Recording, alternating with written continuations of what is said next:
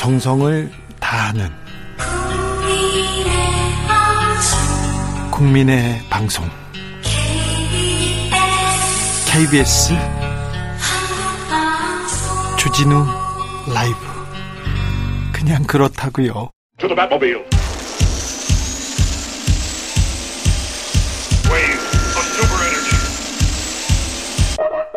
주기자의 1분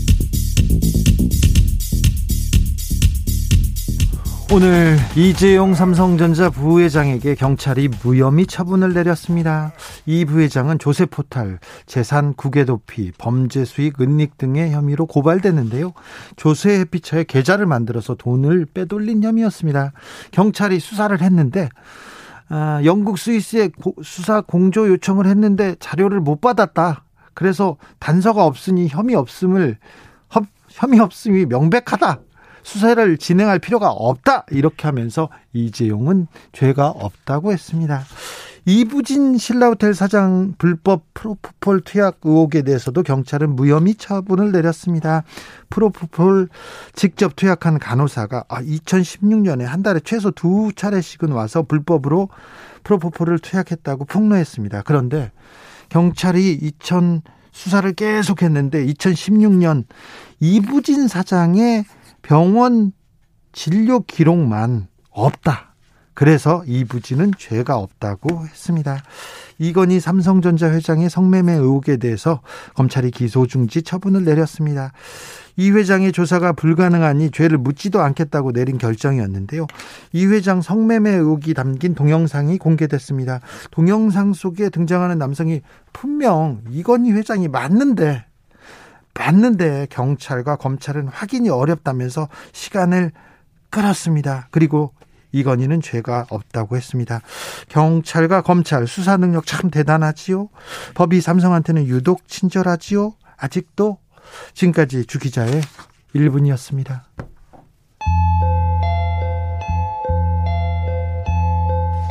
레이디오 헤드의 No Surprise 잠시 듣고 오겠습니다.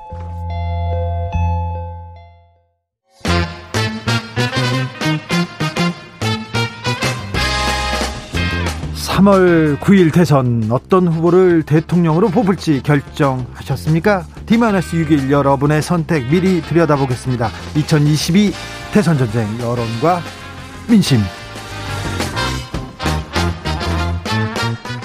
여론조사계 최강조합 윤찬 소장 모셨습니다. 이강윤 한국사회 여론연구소 소장 어서 오세요. 안녕하십니까. 배종찬 인사이트 K 연구소장 어서 오세요. 안녕하십니까. 네.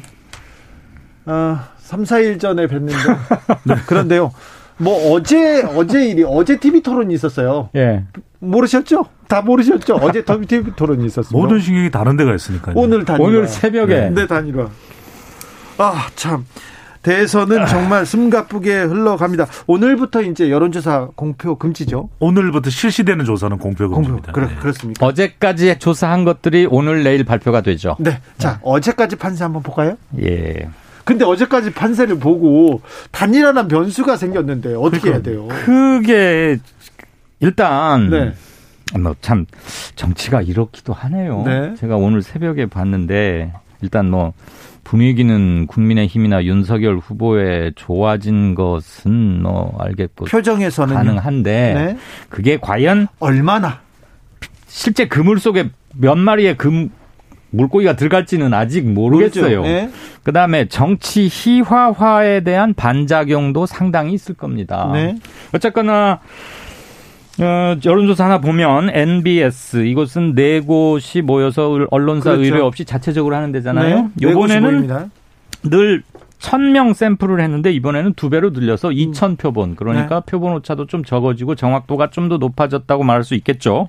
신기하게도 이, 이재명, 윤석열 40%또 동률이 나왔습니다. 동률이요? 얼마 전에 KBS 조사에도 38.9 동률 소수점 한 자리 또 동률인데. 아니, 근데 동률 여론조사는 또, 또 살다 살다 처음 봐요? 이건 이렇게 만들려고 해도 안 돼요. 아, 그래요? 그 다음에 안철수 후보는 9%. 네. 근데 오늘 새벽 2시 몇 분인가 사퇴했죠. 했죠. 음, 사퇴선은 12시 반에 냈지만. 그리고 적극 투표층만 따로 물어봤는데 거기서도 이재명 42%, 윤석열 42%또 동률. 동률이요? 그러니까 오늘 새벽에 강남구 논현동에 있다는 장재원 의원의 누나 매형 댁에서 네 사람이 회동하기 직전까지의 사람들 민심은 40대 40 동률이에요. 네. 그런데 단일화라는 마지막 큰 카드가 던져졌고 투표 하루 전입니다. 네. 그러니까 지금 이광윤 소장이 말씀하신 이거는 뭐 참고할 밖에는 없는 거죠. 왜냐하면 네. 단일화라고 하는 가장 큰 이번 대선에서 큰 이슈 아니겠습니까? 물론 이제 시간이 늦춰졌기 때문에 단일화가 성사됐지만 미치는 과정은 제한적일 것으로 보입니다. 그래도 단일화가 됐다는 것 자체에 상징적 영향력은 무시 못 하거든요. 네. 그러니까 정작 기껏 어제 한참 실시했던 조사 결과를 발표를 했는데 이건 이제 말 그대로 참고 자료밖에 안 되는 거죠. 네. 참고 자료 하나 더 보죠. 갤럽 것도. 네.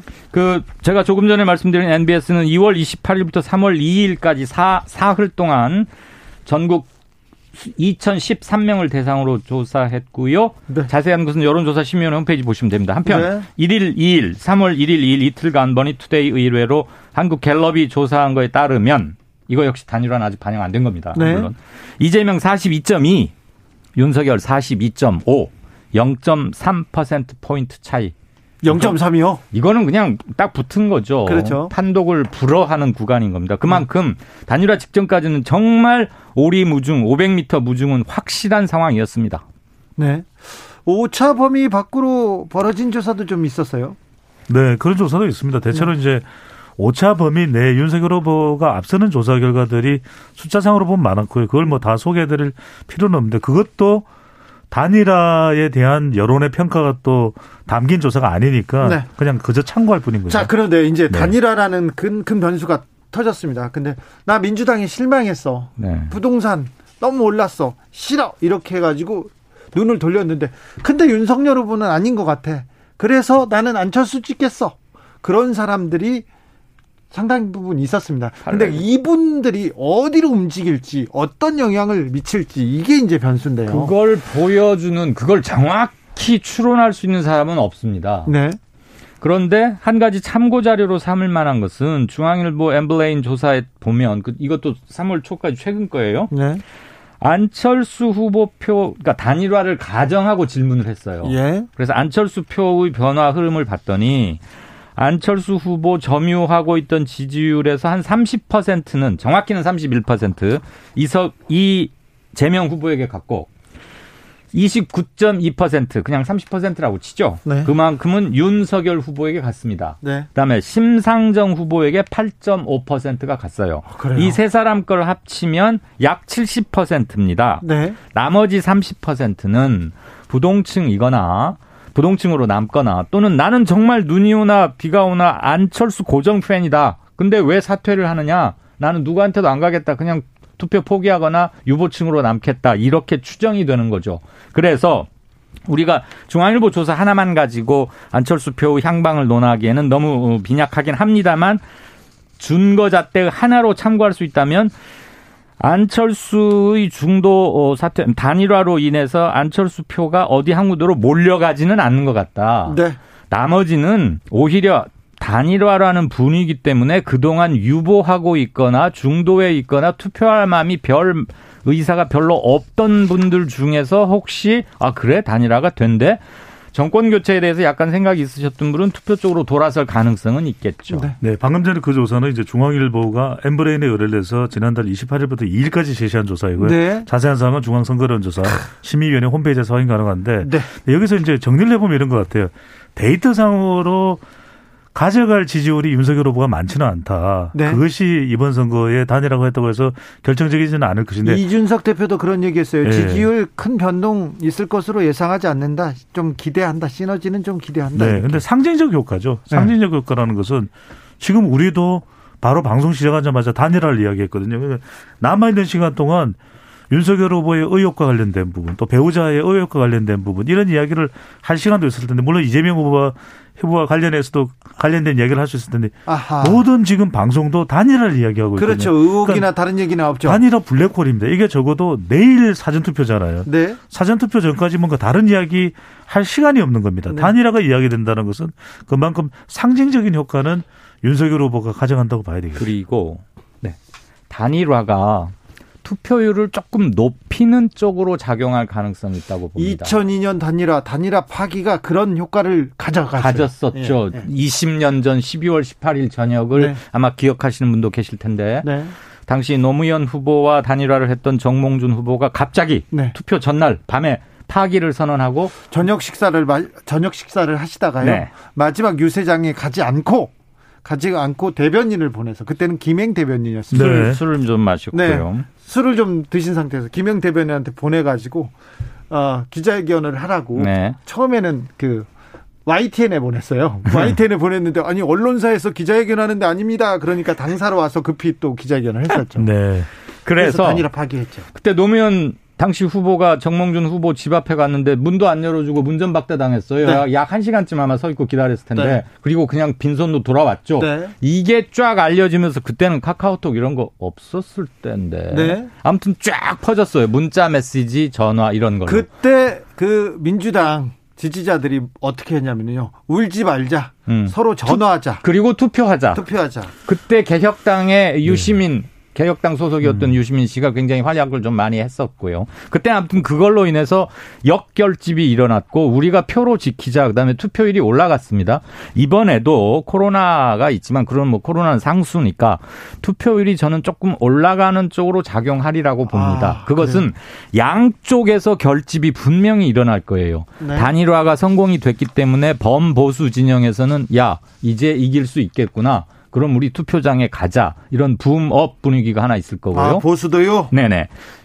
민주 개혁 진영에서는 야 이러다가는 정말 놓치겠는데 우리 한번 뭉쳐 보자. 이게 다시 그러니까 반작용이 생기는 거죠. 그래서 두 가지는 동시 일어날 것 같고 내일하고 모레 이루어지는 이틀간의 사전 투표에서는 현장에서 투표용지를 출력하기 때문에 네. 안철수 옆에 사퇴라고 쓰입니다. 네. 이미 인쇄가 끝난 3월 9일 본 투표용 투표용지에는 안철수 옆에 사퇴라고 안 써 있는데 네. 내일 거에는 쓰여 있어요. 네. 그래서 안철수 사퇴라고 한 데다가 기표를 할 사람이 그렇게 많지는 않겠죠. 네. 물론 단일화 자체를 반대하는 사람은 그래도 찍을 수 있겠지만 그래서 무효표가 본투표보다는 작아질 가능성이 높다. 이런 것도 하나의 변수가 될 겁니다. 그러니까 2002년 대선 때 보면은 사실 전체 투표율이 기대만큼 높지는 않았어요. 왜냐하면은 직전 선거인 97년도 대선과 92년 대선은 80%가 넘었거든요. 아, 그렇죠. 근데 이미 2002년 대선 때는 뭐 이해창 후보에 대한 상당히 비호감도도 높았고요. 아들 병역 의혹 때문에. 음.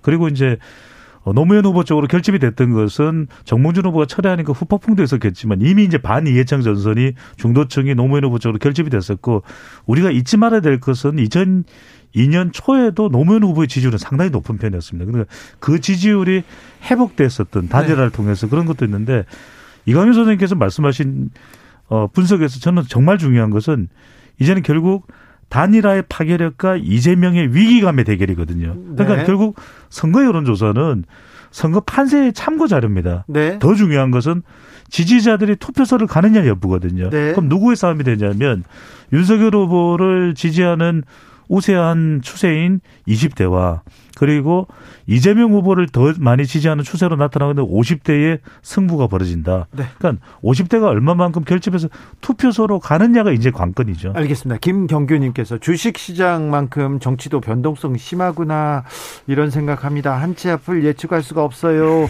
조성빈님은 마치 여당은 여론조사를 말하고 야당은 야, 야론조사를 말하는 것처럼 기간마다 다르고 사람마다 다른데 도대체 무슨 근거 어떻게 믿어야 되나요? 아무튼 여론조사는 추세로 봐야 되는데 지난 시간에는 아, 분명히 윤석열이 구도가 좋고 구도가 윤석열 후보한테 구도가 좋은데 네, 추세상으로는 네. 추세상으로는 어, 이재명 후보가 치고 올라가는 추세는 이, 그 흐름은 이재명 후보가 좋다 이렇게 얘기했는데 강력하게 따라붙으면서 꼬리가 살아 있는 그렇게 네. 좀 정리해 주셨어요. 지금 음. 상황은 어떻습니까? 그럼 단일화 이후에요. 네. 오늘 지금 몇 시간 만에 이제 앞을 분석해 주세요. 분위기는 네.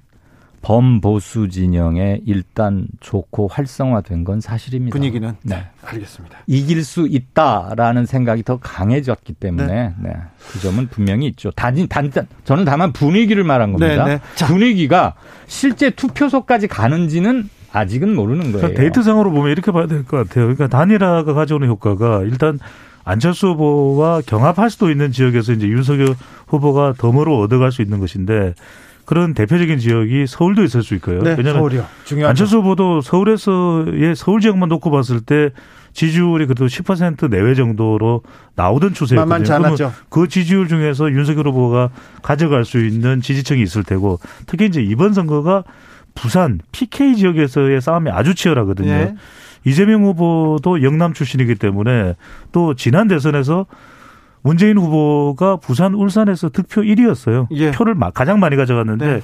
지금 부산에서 이렇게 되면 안철수 후보가 빠짐으로써 부산의 유권자들이 윤석열 후보 쪽으로 조금 더 갈 수 있는 기대감이 생기겠죠. 서울, 부산. 네, 또 중도죠. 네. 중도는 이념적으로 우리가 지금 가장 중, 스윙포트로, 스윙보트로서 중요한 것이 중도층 아니겠습니까? 네네. 그러니까 중도층을 견인하던 안철수 후보가 한 배에 올라탔으니까 그것도 무시는 못하는 거죠. 자, 그런데요. 저는 네. 이 부분이 좀 궁금합니다. 여성, 특히 젊은 층 여성들. 네. 20대 남성들은 뭐 이렇게 누구 이준석을 외치기도 하고 막 투표도 하고 어 화난 화난 얘기를 또 인터넷에도 담기도 했는데 네. 여성들은 조금 관망하고 있는데 그런데 여성들이 그렇다 관망한다고 해서 이렇게 앉아만 있지는 않을 거거든요. 20대 남성은 피해 의식 때문에 네. 여성에 대한 피해 의식과 페미니즘, 메갈리즘 논쟁을 거치면서 굉장히 조직화돼 있고 보수화된 특성이 있어요. 네. 이대년은 그렇지 않아요. 사회 현안, 재반 이슈들에 대해서 매우 진보적이고요. 네. 고르게 지지를 해온 편입니다. 네. 안철수 네 명 다그 네. 점이 많이 다르고 지금 주 기자께서 말씀하신 여성표 움직임에 제가 주목하고 싶은 부분은 30대 중후반부터 40대에 이르는 그쪽 여성들이 중요할 거예요. 예. 2대 년은 네. 2대 남에 비해서 그렇게 적대적이거나 그렇지는 않지만 투표율은 굉장히 높습니다. 왜? 네. 정치의 효, 효용을 경험해서 알기 때문에. 잘 알아요, 그분들. 그리고 정치에 참여해서 투표하고 대, 그래야 우리가 대변된다는 것을 몸으로 터득한 세대예요, 20대는. 그분들은 공약도 중요해요. 그렇습니다. 음. 그래서 고르게 각 후보에게 분산되는 반면에 30대 후반부터 40대, 50대 초반까지의 여성은 특별한 성별 대결 이런 거 없고 세대와 동일 연령 세대와 비슷한 흐름을 보여왔는데 윤 후보가 여성을 갈라치는 이른바 여가부 폐지라거나 네. 남자들 위주의 정책 이런 것 때문에 그닥썩 가지도 않았으면서 이재명에게도 그렇게 마음을 열지 못하는 층이었거든요. 네. 이재명이 가장 약한 층이 그 여성 계층이에요. 네. 그러면 이번에 단일화 때문에 그분들이 어떻게 반응을 보일까? 상대적으로 여성에 대해서 덜 친화적인 것을 내걸고 있는 윤 후보에게 갈까? 단일화 때문에 예. 아니면 그동안은 마음의 문을 좀 닫았던 이재명에게로 갈까 또는 심상정으로 흐를까 저는 심상정 후보에게 갈 것은 그렇게 많지는 않다고 봅니다. 그래요. 그래서 그, 음. 네. 윤 후보는 갈라치기로 분명한 재미를 보았고 자기의 확실한 지지 기반 이대남이라는 것을 갖긴 했지만 이대남은 전체 유권자의 7.5%입니다. 20대가 15%고요. 그 중에 반이 남자니까 네. 전체 유권자의 7.5%인데 이 이대남의 강력한 지지를 통해서 7.5%를 다 가져간다고 해도 7.5%인데 나머지 연령대의 여성분들을 조금 놓치는 경향이 있죠. 이 점은 크게 변하지는 않을 거예요. 그래서 저는 지금 중요한 것은 이제 어떤 여론조사는 이제 경향성만 말씀드리는 거니까 단일화가 했다고 해서 윤석열 후보가 압승을 거둘 수 있다. 이건 단정 지을 수 없는 거죠. 왜냐하면 단일화는 상징적 효과가 더 크다는 말씀드렸잖아요. 그럼 중요한 것은 지금부터는 누가 투표소에 가서 지지하는 후보를 투표하느냐가 중요한 것이거든요. 예. 그래서 핵심은 우리 라이브를 통해서 제가 실세 없이 말씀드렸잖아요. 끊임없이 말씀드렸던 것이 여성이 중요하다. 그래서 가장 중요한 중간지대 스윙 보터가 M 여중이다. 네. 여성을 말씀드렸고 특히 30대, 40대, 50대의 가정주부층이 중요하다. 근데 이 말씀을 드리는 근거와 이유가 있는 것은 결국 남은 건 후보자에 대한 평가를 뭐 배우자는 등장도 안 하니까 네. 그렇다면 윤석열 후보가 이제 단일 후보로서 가지고 있는 약점과 맹점은 검찰 리스크죠. 그리고 어, 이재명 후보가 가지고 있는 마지막 약점은 맹점은 대장동 리스크일 겁니다. 그러니까 여성들이 이 부분을 어떻게 생각할까? 그러니까 결과적으로는 검찰총장 출신이 대통령이 되는 것에 대해서 어떤 위협을 느낄까, 어떤 장점을 느낄까, 그리고 대장동 리스크를 여전히 안고 있는 이재명 후보에 대해서 어떻게 최종적으로 판단할까 이 부분이거든요. 네. 근데 저는 이순신 장군이 이야기했잖아요. 전하, 저에게도 13척의 배가 남아 있습니다. 12척 아닌가요? 아, 12척인가요? 한 척이 근데 이제 저에게도 6일이 남아 있는 거죠. 네. 이 6일 동안 저는 TV 토론도 없습니다. 네. 결국은 SNS를 통해서 네. 여성들에게 여성 유권자에게 어떤 진정성을 전달해 주. 그러니까 이걸 표 얻기 위한 것을 하면 금방 금방 이건 표가 날 거예요. 네. 그러니까 어떤 진정성으로 여성 안심 정부라는 것을 또 이재명 후보 강조하고 네. 있거든요. 네. 이 부분이 전달돼야 되겠죠. 표 얻기 위해서 하면 편하니까 진정성을 보여라. 네. 네. 여론조사와 투표의 가장 큰 차이는 투표의 행위에는 허용 오차가 없다는 겁니다. 예. 여론조사 우리 1, 2%는 그거 여론조사 100번 해도 못 잡아내요. 그렇죠. 그거는 의미가 없죠. 투표는 100표만 많아도 당선이 되고요. 네. 그래서 투표소로 가게 하는 것이 최종적인 투표 행위의 목적이자 본령입니다. 네. 또 하나 여론조사에는 투표에는 기권이라는 게 있는데 투표율이 우리 많아야 한 높아야 80% 정도입니다. 높아야. 네. 네. 여론조사에는 실제 투표에서는 기권하는 사람들도 응답을 한다는 거예요. 네. 그래서 여론조사 지지율과 실제 득표율을 절대 이퀄시 동일시 하지 말자라는 거고 아까 갤럽 조사 한 번만 더 볼 대목이 30대, 40대, 50대에서 안철수 후보가 갖고 있던 지지율이 이게 최근 겁니다. 아까 개요는 불러드렸죠. 네, 개요는 했습니다. 각각 11% 9%, 9% 7%예요. 그러니까 평균 한 9%쯤에 육박해요. 3, 4, 50대에. 네. 이쪽에서 4, 50대는 원래 이재명 후보가 강했던 쪽이고 30대는 혼전이었는데 단일화 직전까지 3, 4, 50대에서 오차범위 밖으로 이재명 후보가 이기고 있었어요. 예. 그러면 이 안철수 후보 약 평균 9%쯤에 이르는 안철수 후보의 표가 얼마만큼 윤에게 가느냐에 따라서 음, 예. 30대에서 윤이 이재명 후보를 이기면 네. 큰 것을 잡을 확률이 대단히 높습니다. 30대가 음, 30대가. 오히려 승부처가 될 수 있다. 네. 자, 근데 출구조사에 다음 주이 네. 시간에는 투표 결과를 두고 분석하는 시간이 될 거예요. 네. 당선자 윤, 윤곽은 몇 시쯤 나옵니까? 모르겠죠. 한 자정은 훨씬 넘어야 될 것 같은데 새벽 2시? 2시? 아니 저는 2시도 더 갈 것 같은데. 그래요? 아침, 새벽까지? 7시, 빨라야 8시까지는 가야. 출구조사 보면 어느 정도 윤곽이 나오겠죠? 근데 출구조사 아, 안 됩니까? 이번에 얼마나 정확한지 모르겠어요. 솔직히. 출구조사도? 네. 네. 출구조사에는 확진자 투표는 포함 안 되죠. 사전 투표 포함 안 됩니다. 사전 투표도 포함이 안 되고. 네. 안 되고요? 네. 사전 투표하고 그 여론조사 안 합니까? 아, 안 하죠. 사전 출구조사는 네. 그날 기표소 투표소 밖에서 제가 하는 이제 출구조사를 해봤으니까 아는데 네. 사전 투표는 안 합니까? 대체로 이제 사전 투표를 하게 되는 지역의 성 연령 네. 그 비례는 알게 되거든요. 네. 그걸 가지고서 이제 실제 분석하죠. 본 선거에서 나오는 그 투표 결과를 보고서 그렇게 대조해서 맞춰 넣는데 네. 하여튼 그날은 개표 방송이 9일입니다. 네. 어, 확진자 투표까지 마친 7시 반인데 자, 개표 방송은 어디입니까? KBS. KBS. 네. 왜냐면 하 제가 나오거든요. 알았어요. 네. 두 분, 두 분 어디 가지 마시고요. 네. 어, 전화 13척 아닙니다. 12척. 12척이군요. 네, 알겠습니다. 네. 자, 여론과 민심 읽어봤습니다. 이강윤, 배종찬, 배종찬, 이강윤 두 분 감사합니다. 고맙습니다. 끝인가요? 네. 교통정보센터 다녀오겠습니다. 김민희 씨. 대선을 향해 외쳐라. 하루 한 소원.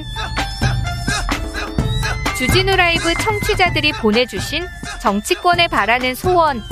하루에 하나씩 정치권을 향해 날려드립니다. 오늘의 소원은 7817님.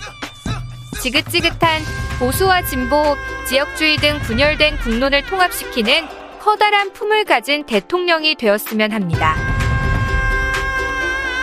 대선까지 D-6 하루 한 소원 내일도 기대해 주세요.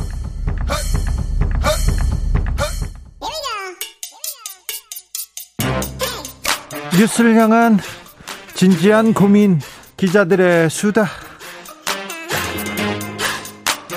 라이브 기자실을 찾은 오늘의 기자는 한결의 김민아 기자입니다. 어서 오세요. 네, 안녕하세요. 고생 많으시죠? 네, 아유, 괜찮습니다. 윤석열 안철수 후보 단일화. 네. 무슨 일이 있었어요, 간밤에? 저도 새벽에 굉장히 깜짝 놀라서 이제 확인을 하게 됐는데요. 네. 그 어제 토론회 때만 해도 KBS TV 토론을 했어요. 네네. 그리고 그리고 나서는 이제 다 돌아갔죠. 각자 네. 돌아갔고 안철수 후보는 당사로 간 것으로 알려졌고 윤석열 후보는 무슨 유튜브 촬영이 있어서 강남의 모 스튜디오로 갔다고 합니다. 그리고요.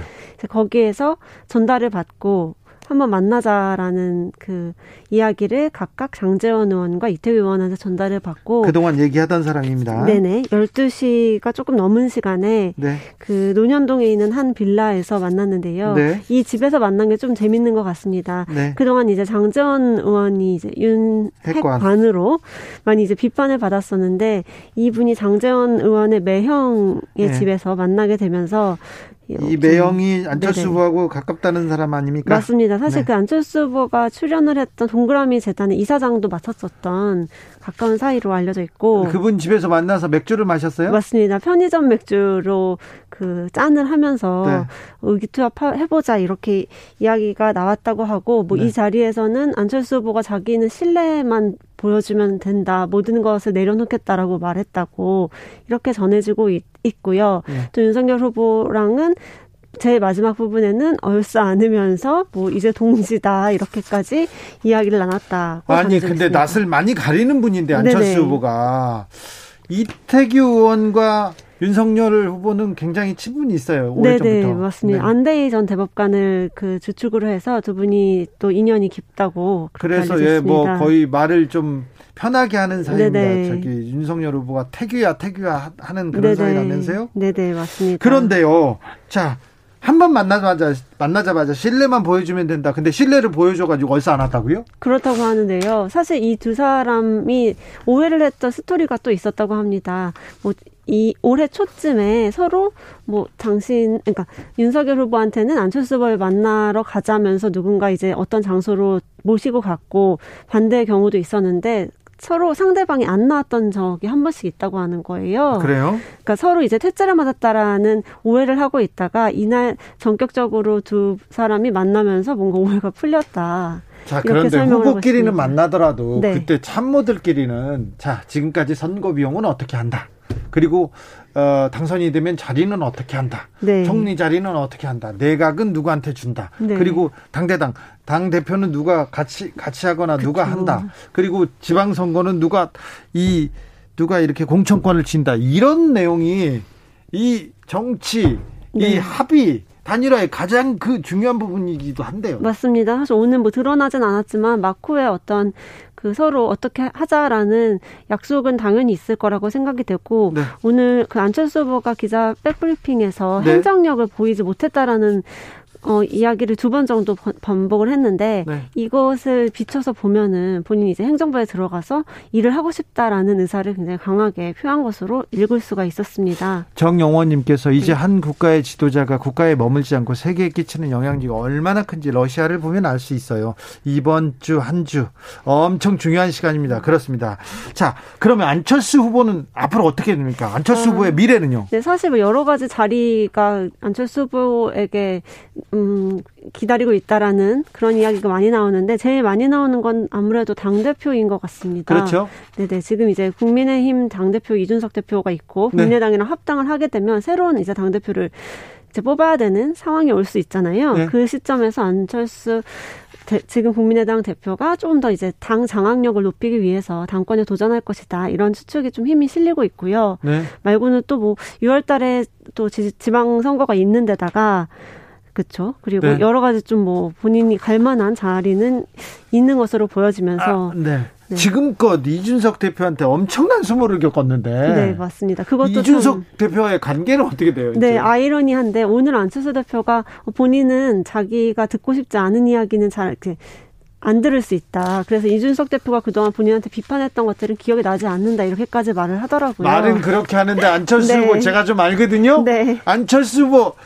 누가 댓글 다는 것까지 찾아가지고 네, 봐가지고 맞습니다. 그걸 해명해 주세요 얘기하시는 분이에요. 굉장히 토시 하나 이렇게 꼼꼼하게 보는 걸로도 그러니까 기자들사에서 그 약간, 유명한데요. 약간 뭐라고 해야 되나요? 예민하신 분인데 네네. 근데 그 예절 그리고 또 명분 이런 거 중시하시는 네네. 분입니다. 맞습니다. 사실 이제 합당이 되더라도 국민의힘과 국민의당의 그 당 규모 차이가 굉장히 많 크지 않습니까? 네. 그렇기 때문에 이제 안철수 대표 입장에서는 좀 본인의 사람들을 많이 이제 꾸려서 나가고 좀 입지를 다지려고 할 것으로 보입니다. 그래서 그 부분에 대한 얘기가 있었을 텐데 네. 어떤 얘기가 있었을지 김연아 기자 네. 취재해가지고 좀 네네, 알려주세요. 그러겠습니다. 가장 궁금한 부분인데, 네. 네. 아, 너무 큰 뉴스여가지고 네. 그 단일화의 뒷얘기 김민아 기자한테 들어봤습니다. 감사합니다. 네, 감사합니다.